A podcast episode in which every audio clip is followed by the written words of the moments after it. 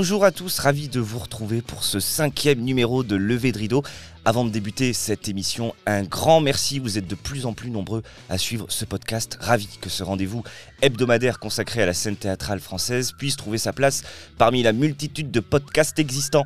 À mes côtés aujourd'hui, Laure de Horter. Salut Laure. Salut. Comédienne, tu es actuellement à l'affiche en ce moment de Et il joue. Non, c'est ça. Moi je joue. Moi Alors, je joue, oui, voilà, je savais bien que j'allais me On va planter. clarifier les choses.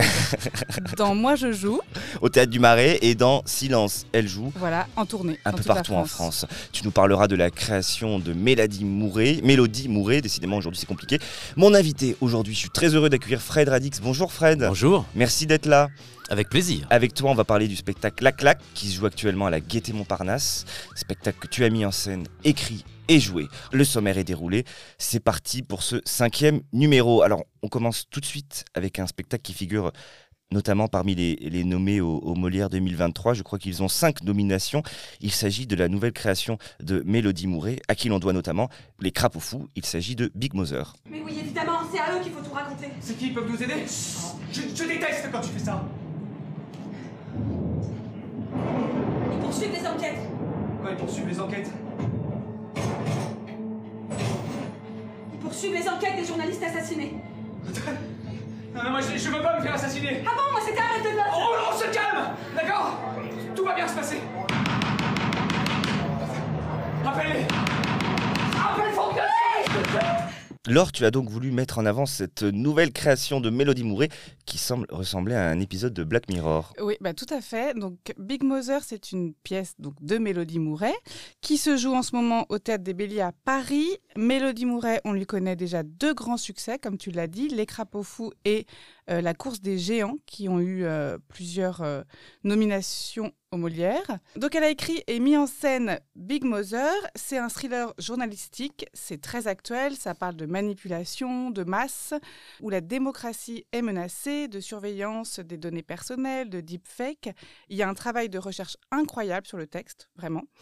Euh, le sujet de fond est très intéressant et pousse à la réflexion. Mais moi, j'ai vraiment été bluffée par la mise en scène. Et on est totalement captivé et scotché comme devant un film ou euh, un épisode, tout à l'heure tu disais... De, de Black Mirror, voilà, exactement. On, on- on- on y est vraiment. Et moi, je trouve que c'est très réussi. Euh, J'ai eu l'impression d'assister à un nouveau genre théâtral.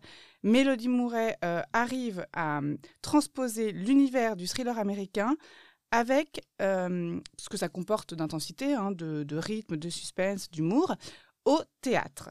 Euh, alors la vidéo a un rôle hyper important dans sa mise en scène. Euh, voilà, il y a beaucoup de beaucoup de beaucoup d'écrans.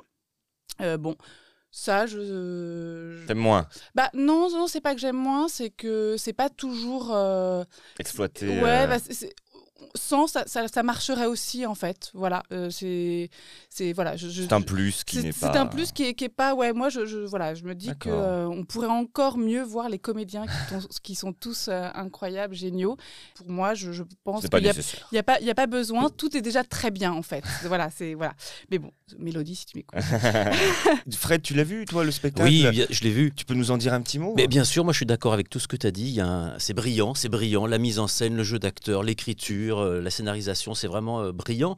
Après, voilà, moi, c'est un rythme effréné qui laisse du, du coup, si je peux faire un petit bémol, Oui, oui, moins de place à l'émotion, justement. Quelquefois, euh, ça va tellement vite qu'on on ne s'arrête jamais.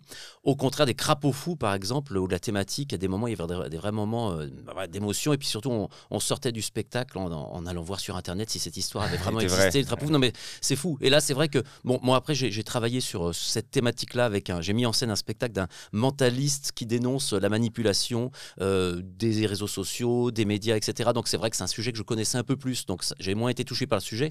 Mais il n'y a rien à dire. hein. C'est c'est Mm. brillantissime et, et c'est complètement mérité, toutes ces, toutes ces nominations. Euh, J'ai j'ai envie de dire, allez-y. Oui, ça, alors ça se joue au, au Bélier, c'est ça? Ouais, Au Bélier parisien. Mm. Vous pouvez également retrouver, il me semble, les autres créations de Mélodie Mouret. Alors, Mélodie Mouret, je crois qu'au Splendide, il y a les Crapauds Fous, encore actuellement.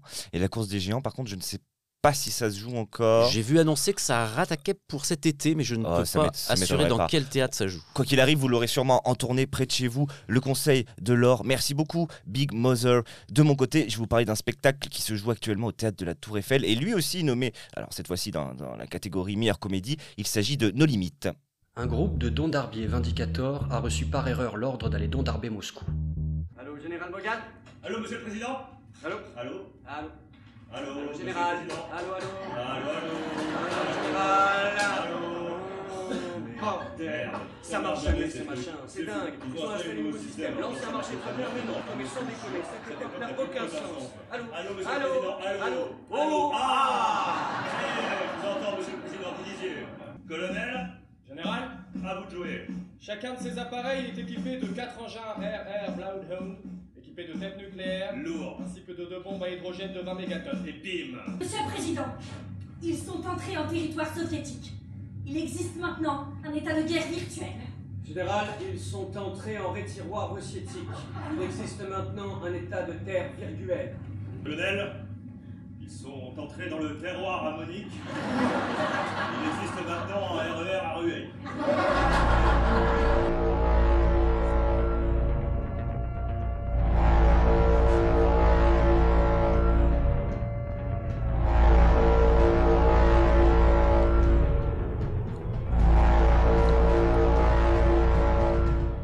No Limit, un spectacle audacieux et original dans la lignée de, de grandes comédies américaines comme la série des Y a-t-il un flic pour sauver l'humanité ou, ou y a-t-il un pilote dans l'avion? L'histoire, nous sommes dans ce qui ressemble à un, un centre militaire aérien. C'est le jour de la présentation d'un nouveau bolide. Seulement, voilà, en pleine démonstration, les pilotes reçoivent un message et doivent attaquer Moscou. L'état-major ne parvient pas à arrêter les pilotes. C'est la menace d'une guerre nucléaire mondiale. Le président va devoir intervenir pour empêcher la catastrophe. Vous l'aurez compris, dans ce spectacle à 100 à l'heure, beaucoup de black potash, des jeux sur le comique de répétition. Tous les ingrédients des, des parodies à l'américaine sont réunis. Un casting réussi qu'on peut saluer parce que les partitions qu'ils ont à jouer ne sont vraiment pas évidentes. On pense notamment au, président qui doit constamment inventer des mots. Et on prend beaucoup, beaucoup de plaisir à voir ces nombreux comédiens sur scène.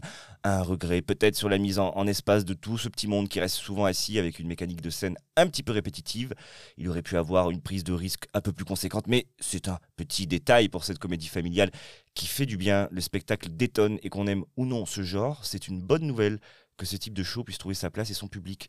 C'est Romain Goupil qui a écrit et mis en scène ce spectacle qui a joué d'abord au Bélier parisien et qui ensuite est actuellement au théâtre de la Tour Eiffel. Fred, tu l'as vu, tu, tu as aimé? Oui, je l'ai vu à Avignon l'été dernier. Oui, c'était au Bélier. J'ai trouvé ça. euh, non, au train bleu. Ah, il était au train bleu. Au train bleu. Alors c'était peut-être l'année d'avant. Peut-être, je ne sais pas. Peut-être. J'ai trouvé ça formidable. Mais bah, alors, ce qui est- c'est drôle parce que les références, c'est Y a-t-il un pilote dans l'avion, ce qui est au moins un film des années 80, Ah, 85. moi, j'aurais, hein. dit même un petit peu avant. ouais. Et, et- mais on sent que c'est. Bon, moi, j'ai trouvé qu'ils étaient très jeunes. Enfin, c'est plutôt des jeunes Ah oui, qui, qui oui, jouent cette pièce. Donc, euh, il y a cet héritage-là, mais on sent qu'ils ont vu Camelot, qu'ils ont vu tout un, tout un autre univers. Et moi, j'ai trouvé ça hyper moderne et, et terriblement drôle. Et voilà, moi, je trouve. Je, je dis, ah, bah, si, les comédies modernes, c'est ça. Moi, j'ai adoré. Et, et j'avais pas la ref. Je crois que c'est l'adaptation d'un film euh, de guerre. On m'a Euh, dit. oui. Mais, que, que j'avais pas vu, et peu, importe, hein, je le dis aux futurs spectateurs, peu importe qu'on ait vu le film avant, c'est pas, c'est peut-être une parodie du film, mais on comprend tout, on n'a pas besoin de, il n'y a pas spécialement de, de référence à avoir pour voir ce- cette très très bonne comédie excellente. No Limit, lui aussi, euh, nominé pour euh, le meilleur, la meilleure comédie, qu'on vous conseille d'aller voir au théâtre de la Tour Eiffel. On va maintenant parler euh, de l'actualité de notre invité du jour. Merci encore d'être là, Fred. La Claque, un spectacle musical, on peut le dire, Ah oui, qui se joue actuellement à la Gaîté Montparnasse. On va écouter un petit extrait. Mais ce soir, il nous faut absolument un triomphe, car si nous n'avons pas un tonnerre d'applaudissements, cette pièce sera un fiasco, ils nous feront licencier avant la fin du premier acte. Attention pour un applaudissement. Ah, alors Aussi du gommier pour que nos nouveaux claqueurs puissent connaître les endroits précis où ils devront rire, pleurer, intervenir et ainsi faire de cette pièce un succès, il nous faut absolument organiser une répétition. Tout à fait logique, monsieur le passeur. À vous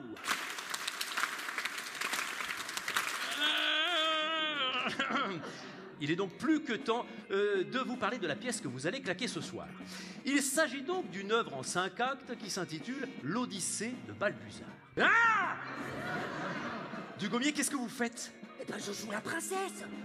C'est une sorte de, de vaudeville musical. hein. C'est familial, c'est tout public, mais à base d'une tragédie grecque. Donc tout- tout le long, on chante, on danse, on rit, et à la fin, euh, tout le monde meurt. Voilà.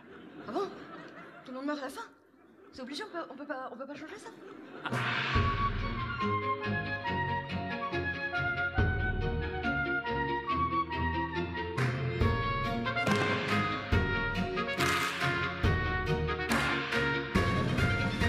Je le spectacle commence.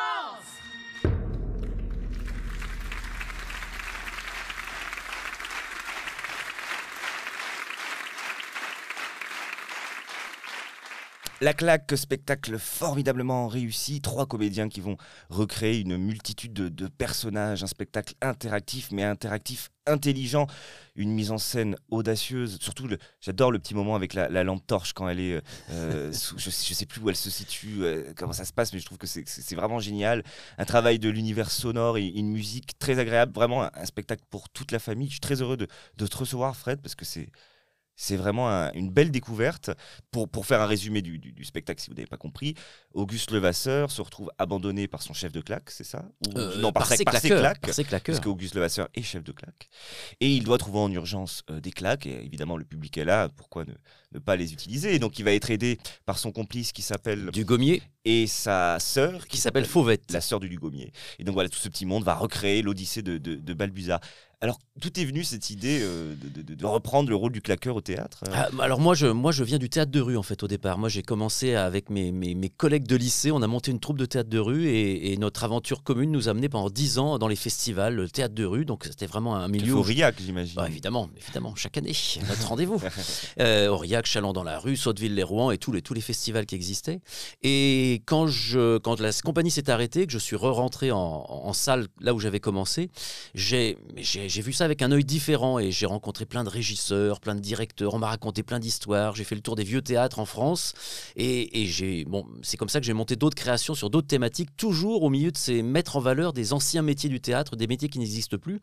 Et quand même sur les claqueurs, j'avais quand même entendu des choses, mais j'avais du mal à y croire. Et puis je me suis mis vraiment à, à faire des recherches, euh, notamment sur des, bibliothèques aux États-Unis où il y a des, livres numériques qui n'existent plus en France, hein, euh, vraiment de récits de claqueurs, des gens qui n'étaient pas que claqueurs, et de raconter cette histoire, comment ça fonctionnait, avec des écrits incroyables. Et quand j'ai su que cet Auguste Levasseur avait existé, qu'il était notamment euh, chef de claque à l'Opéra de Paris et que sur chaque création, il travaillait de pair avec le compositeur, le metteur en scène et le directeur du théâtre. Je me suis dit, mais il avait un rôle prépondérant dans les succès de l'époque.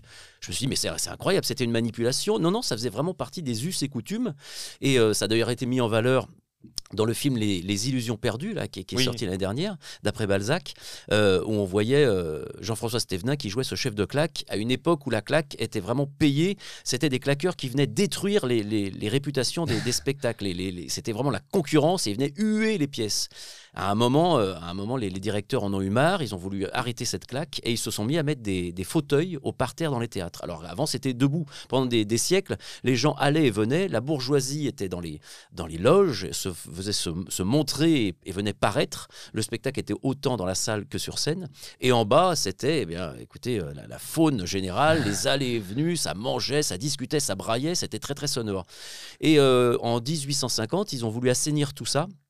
Et on a mis des fauteuils au parterre et on a fait descendre la bourgeoisie au parterre. Et le, le bas peuple est monté au, au poulailler, au sommet des théâtres.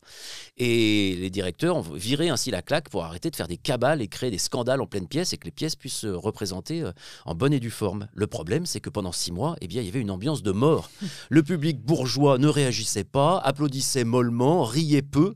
Et les directeurs se sont dit, mais en fait, ce, ce public bourgeois euh, a besoin d'être animé, mais avec discrétion. Donc c'est là que tout l'art de Auguste Levasseur a été de d'initier le rire, de suggérer l'applaudissement en toute discrétion sans que le public ne se rende compte. C'est comme ça qu'Auguste avait signé ses claques, en fait. Il avait vraiment une partition d'applaudissements et euh, il organisait, il était au, au premier rang, caché au milieu des spectateurs et il avait des, des gens euh, cachés un peu partout dans la salle pour animer et faire les succès du, du spectacle. Alors pour, pour préciser, je ne savais pas du tout que c'était à ce point-là documenté. Je trouve ça formidable. Euh, tu tu- tu n'as pas pensé à, à- à- à éc- à reprendre ces écrits Si, c'est en cours. Parce ah, qu'en fait, bah oui, quand même. Il n'y a pas de livre qui, qui, qui raconte toutes ces histoires et j'en a, je les lisais, je, je n'y croyais pas moi-même. Certains, certains compositeurs marquaient à la fin de la partition, euh, signaler au chef de claque pour ce fortissimo euh, final euh, d'envoyer euh, des imbrisses, ce qui était le nom des, des plus gros applaudissements. Enfin, il y avait vraiment toute une, une nomenclature, une organisation. Moi, j'ai dit, non, mais il faut, en- faut en faire un spectacle. Ah bah oui, c'est impressionnant. Et alors, dans le spectacle, a un moment donné, on parle des différents types de claques. Est-ce que tu peux nous- D'applaudissements. Voilà, est-ce que tu peux nous en dire un mot? C'est un moment formidable dans Bah, le spectacle. bien sûr, oui, oui. Non, mais alors ça vraiment, et ça c'est hérité des Romains, hein, puisque le premier, euh, le premier personne à avoir embauché, des, des claqueurs, c'était Néron, l'empereur romain, qui avait envie dans les amphithéâtres de chanter quelques poésies et de répéter quelques poèmes. Je pense qu'il était vraiment pas bon, mais il payait 1500, euh, 1500 claqueurs romains, qui étaient des soldats, qui venaient l'applaudir. Alors il devait avoir une double ration de quelque chose, mais et donc euh, dans la nomenclature, c'était des noms latins. Donc il y a par exemple ce qu'on appelait le, le bombus, euh, c'est le bourdonnement. Donc c'est quelques, quelques petites phalanges sur une paume de main pour créer une salle entière, un petit bourdonnement flatteur. Ensuite, il y a les testae qu'on compare aux tessons de bouteille. Et là, c'est les phalanges qui sont ex- extrêmement euh, tendues et qu'on applaudit les unes contre les autres. Bon, là, je suis tout seul, mais il faut pas se rendre compte. Et puis, il y a euh, les imbrisses. Ça, c'est pour euh, reproduire le- le- les imbrisses et les tuiles. Le, son des tuiles qui cassent. Donc, cette fois, les, mains ne sont plus parallèles, elles se décalent. On crée un petit, ventre rond pour créer un- une caisse de résonance. Et on tape comme ceci. Alors là, je suis tout seul dans le studio, mais quand on fait l'expérience, chaque soir à la Gaîté Montparnasse, c'est incroyable les différents sons. Et, et tout ça était, une partition euh, qui était écrite. Et puis il y a aussi, alors est-ce que ça existe euh, aussi ou c'est quelque chose que tu as rajouté, les, les pleureuses, les... euh, Tout existe. Les chatouilleurs qui lançaient les rires, les pleureuses qui pleuraient à chaque fin de tragédie, les hueurs qui étaient là pour huer certains personnages que le public devait détester. Euh, tout existe. C'est-à-dire que moi, évidemment, c'est pas là, ça me passionne, donc j'en parle comme, comme un historien qui raconte tout ça. Mais dans mon spectacle, tout ça existe. Après, libre, libre cours aux gens d'aller euh, à la sortie du spectacle se renseigner. Mais moi, ça reste un spectacle très ludique, qui est pas qui est pas une histoire du théâtre. Mais je me suis inspiré de tout ça pour raconter mon histoire. Non, mais tu, tu donnes envie de- de- d'exploiter le, et d'explorer le, le sujet. Je ne pensais pas à ce point-là que c'était aussi, euh, aussi réaliste et aussi. Je pensais qu'il y avait une part de, de, de, de récit dans tout ça. Alors le récit, c'est la partie romancée, c'est-à-dire que mon chef de claque se retrouve à deux heures d'une grande première, donc l'Odyssée de Balbuzard, 40 musiciens, 30 danseurs, 20 chanteurs dont la soprane Sofia Vezzarini, une pièce extraordinaire qui doit avoir lieu ce soir dans deux heures, et les 40 claqueurs sont partis à la concurrence au théâtre voisin. Et, mon chef de claque se retrouve désemparé, son, fidèle, euh, son fidèle camarade Dugommier va aller chercher des claqueurs de remplacement, et je m'aperçois qu'en fait ce sont les spectateurs présents ce soir que je dois former qui deviennent des claqueurs novices. Donc euh, finalement, ce grand opéra, on a deux heures pour en trio avec un accordéon, euh, un, pauvre tissu emprunté chez la directrice du théâtre et euh, trois pupitres, euh, tout ce qui reste avant que les, comédiens, les musiciens, les techniciens n'arrivent dans le théâtre pour euh, faire des extraits du grand spectacle du soir. Donc nous, on propose une version hyper cheap, acoustique, puisque ces grands morceaux d'opéra, on va les jouer avec un accordéon, nos, trois chants, et puis à un moment, il y a un banjo qui arrive et un tuba. Le décor avec les centaines de vignes au plateau, eh bien, on, a, on a quelques pauvres pupitres avec des roses qui traînaient par là. La, la grande robe du personnage d'Argus, c'est un, un rideau qu'on est allé arracher dans le bureau de la directrice.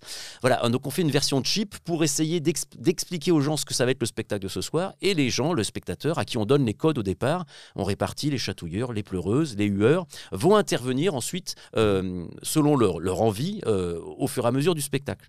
Et donc c'est interactif dans le sens où on donne les codes au spectateur, libre à chaque spectateur d'avoir envie de participer ou non fait. dans la salle. Voilà. C'est ça qui est très intelligent. Moi, je- je- le premier, je ne suis pas quelqu'un de très expressif et j'ai apprécié le fait de ne pas être forcément trop incité et les gens participent autour de vous et c'est très bien, c'est formidable. Ce, qui, que je trouve formidable aussi, c'est toutes les chansons qu'il y a dans le spectacle parce que comme on le disait, tu dois recréer du coup euh, l'opéra, euh, l'opérette. Oui. de, de de c'est une opérette. C'est une opérette de Balbizarre. Et donc, tu as toutes plein de chansons originales qui sont euh, un petit peu, en- en- en- qui ont une sonorité euh, vieille France, euh, euh, des chansons de Dranem ou de, ou de Le Trou de Monquet, ce genre de choses. Je trouve Ouais, ça formidable. Pourquoi, comment tu es allé puiser Ah ben je me suis, moi, moi je suis assez fan d'Offenbach et des, des opérettes de l'époque. C'est mon petit péché mignon, moi qui viens pas du tout de cette esthétique-là. C'est vrai que j'en- écoutais beaucoup et j'aime pour leur côté désuet, le côté ça- la mélodie arrive et tout de suite on est replongé dans une époque. Je trouve ça assez fou. Donc pour cette pièce, j'ai écrit l'opéra qu'on ne verra pas, hein, enfin l'opérette qui s'appelle l'Odyssée de Balbuzard. J'ai écrit les œuvres, j'ai même poussé le vice jusqu'à les, les arranger pour 20 instruments, 20 instruments que le public n'entendra pas, juste pour inspirer les comédiens qui jouent avec moi, notamment euh, euh, Alice Noureux qui joue le rôle de Fauvette, qui est accordéoniste, et à qui j'ai donné mes, mes orchestrations de 20 musiciens en disant bah, maintenant il faut que tu en fasses une version pour accordéon solo. Et donc euh, c'était très intéressant aussi. Je me dis bah, si je les ai composés pour 20 instruments, on, l'entend à la fin du, du spectacle, la dernière œuvre, là il y y a la version orchestrale, puisqu'on explique que l'orchestre est arrivé au, au final du spectacle. Mais euh, donc, euh, justement, l'idée, c'est qu'est-ce qui reste de ces versions euh, orchestrales que j'ai écrites? Une fois qu'on on le fait à trois voix et un accordéon. Et ben, c'est ce que tu as ressenti, donc c'est parfait parce que c'était c'était l'idée que ça que ça transpire de tout ça. Et on t'entend même siffler parce que il- si, si, si j'ai bien fait mes, mes recherches, tu as fait un spectacle qui a cartonné qui s'appelle Le Siffleur. Donc tu reprends un petit peu euh, cette, cette thématique qui t'a valu beaucoup de succès. C'est ça, oui. Mon, mon spectacle précédent s'appelait Le Siffleur. C'était l'histoire d'un personnage qui était siffleur. euh, Tu aimes bien finalement reprendre un peu des gens comme ça. Ah, mais euh, moi j'adore. Les, les petits mais je suis les petites mains, les petits anciens métiers. les euh. anciens métiers, les mettre en valeur, et puis aussi mettre en valeur ceux qui n'ont pas, qui sont hab- habituellement des métiers de l'ombre. Justement, c'est ce que j'aime bien dans mes dans mes histoires. C'est des petits personnages, ben, notamment le chef de claque. Quand le spectacle commence, il est dans la salle. Euh, son sous-fifre du gommier, euh, il est en coulisses, il, il sert à tout. Euh, sa petite sœur, elle n'a jamais monté sur scène. Donc, comment est-ce que euh, quand on donne la chance à ces personnages, comment est-ce qu'ils se révèlent? Parce que dans mon histoire, ils font la première œuvre, la deuxième, la troisième, et puis après, ils n'ont plus aucune capacité de réagir. Ils se laissent embarquer par l'histoire, ils se mettent à faire les gardes, les sirènes, ils se mettent à faire tous les Ah oui, personnages. du gommier part, euh, part dans tous les sens. Il part dans tous les sens. Tu parlais tout à l'heure du, du théâtre de rue. Je, ne savais pas que tu en avais fait, mais je trouve que ça se, ça se voit, ça, ça se sent. J'imagine que tu as utilisé aussi cette palette-là pour créer toutes les interactions, parce que, donc, évidemment, vous l'avez compris si, si vous écoutez le podcast depuis le début, le public participe. Mais alors, comment est-ce que tu as fait? Parce que dans le travail d'écriture, on peut pas tout anticiper. Il y a eu forcément à un moment donné de, de surprises à la première. Comment, comment tout ça un peu s'est déroulé euh Ah, c'est certain. Alors, mais c'est drôle parce que moi aussi, de base, je n'aime pas spécialement les spectacles interactifs et participatifs. Euh, quand, quand, quand on allume la salle et qu'on fait monter quelqu'un sur scène ou qu'on oblige les gens à faire quelque chose, j'avoue que je, je déteste un peu. Et euh, pourtant, venant du théâtre de rue, j'ai vraiment du mal à casser le quatrième mur dans tous mes encore. spectacles. Ouais, mais c'est complètement différent. Donc moi, j'ai voulu donner des, des codes justement au, au- au démarrage. Dans le premier quart d'heure, il y a un échauffement des spectateurs, hein, parce que applaudir pendant une heure et demie, on, on peut se fouler le, le poignet hein, quand même. hein. C'est quand même un métier, un, mé- un métier dangereux. Ça, ça s'est déjà arrivé ou non? Non, non, non, c'est pas arrivé. C'est pas arrivé, mais il y a toujours une spectatrice qui a un peu du mal à tourner. On sent qu'il y a de l'arthrose, qu'elle est ankylosée. Donc, je détends les spectateurs.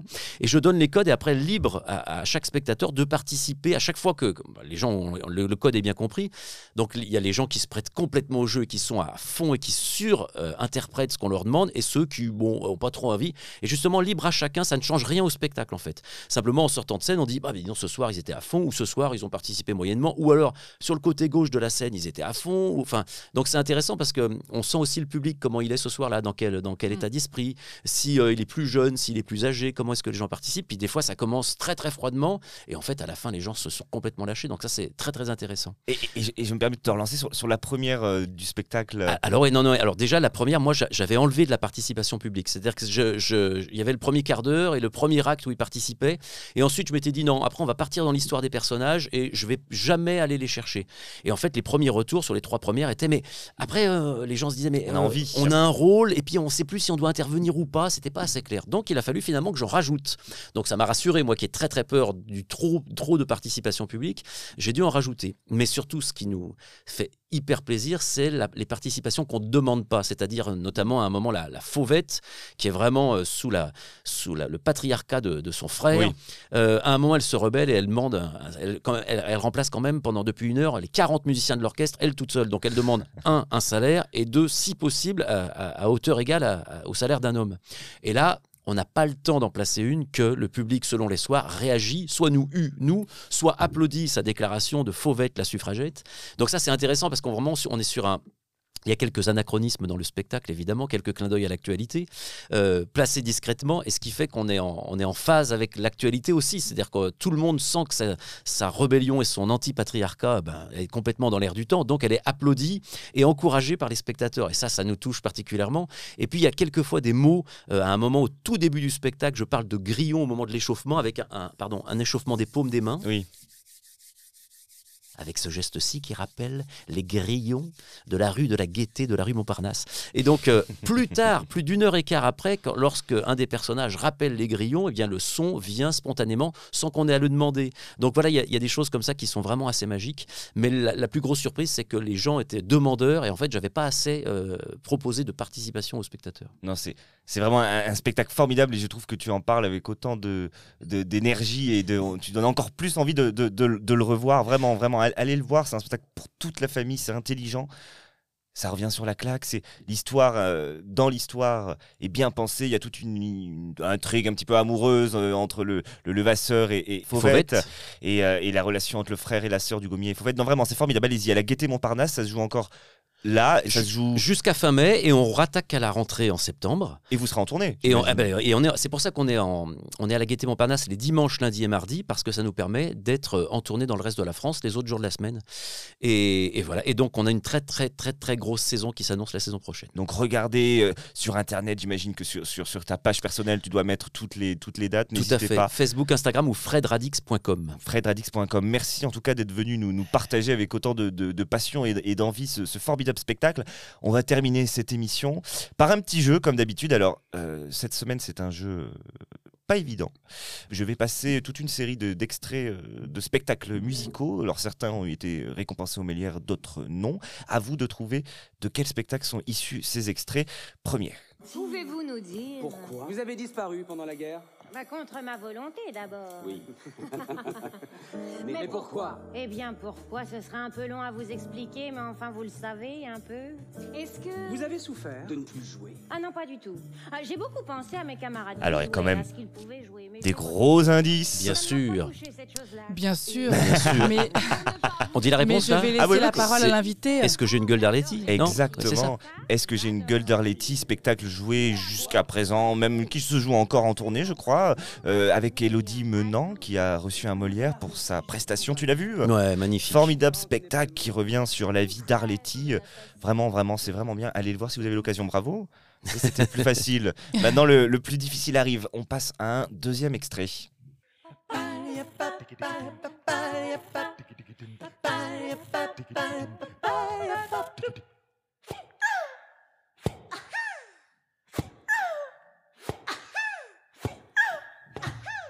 Alors, est-ce que vous avez une petite idée Du tout. Bah moi, il y a du chant vocal, euh, il y a du chant vocal très très bien arrangé, très Oui. très bien interprété. Donc je pourrais proposer 5 de cœur. Mais oui, bravo, je le savais que tu, que tu y arriverais, j'en étais sûr. 5 de cœur, le concert sans retour. Vous pouvez notamment entendre Patrick Laviosa, les, les autres, je, je n'ai plus le nom, mais c'est formidable. Ils font plein de spectacles. Ils ont joué euh, il y a encore deux ans au, au- au Paris, il me semble. Enfin, au Paris, non, ça c'est, ça, ça, c'est à Avignon. Moi, je les ai vus au Ranlag. Oui, oui, au Ranlag, ils avaient fait le concert sans retour. C'est, c'est, c'est dont est ex- issu cet extrait. Vraiment, allez les voir si vous avez l'occasion. C'est un groupe formidable à Capella. Dernier spectacle, alors là, on remonte très très très loin en arrière, on remonte à, à 10-15 ans, c'était un, un gros succès du, du théâtre musical. C'est parti extrait.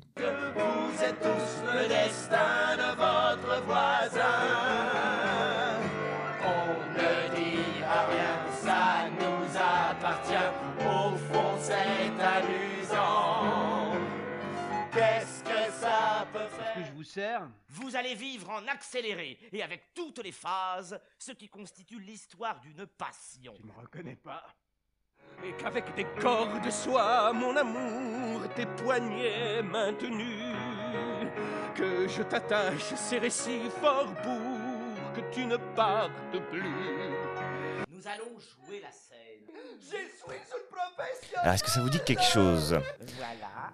Il y a des voix qui me qui m'interpellent, mais Des- Allez, quelques, indices. Alors, ça s'est créé au rond-point.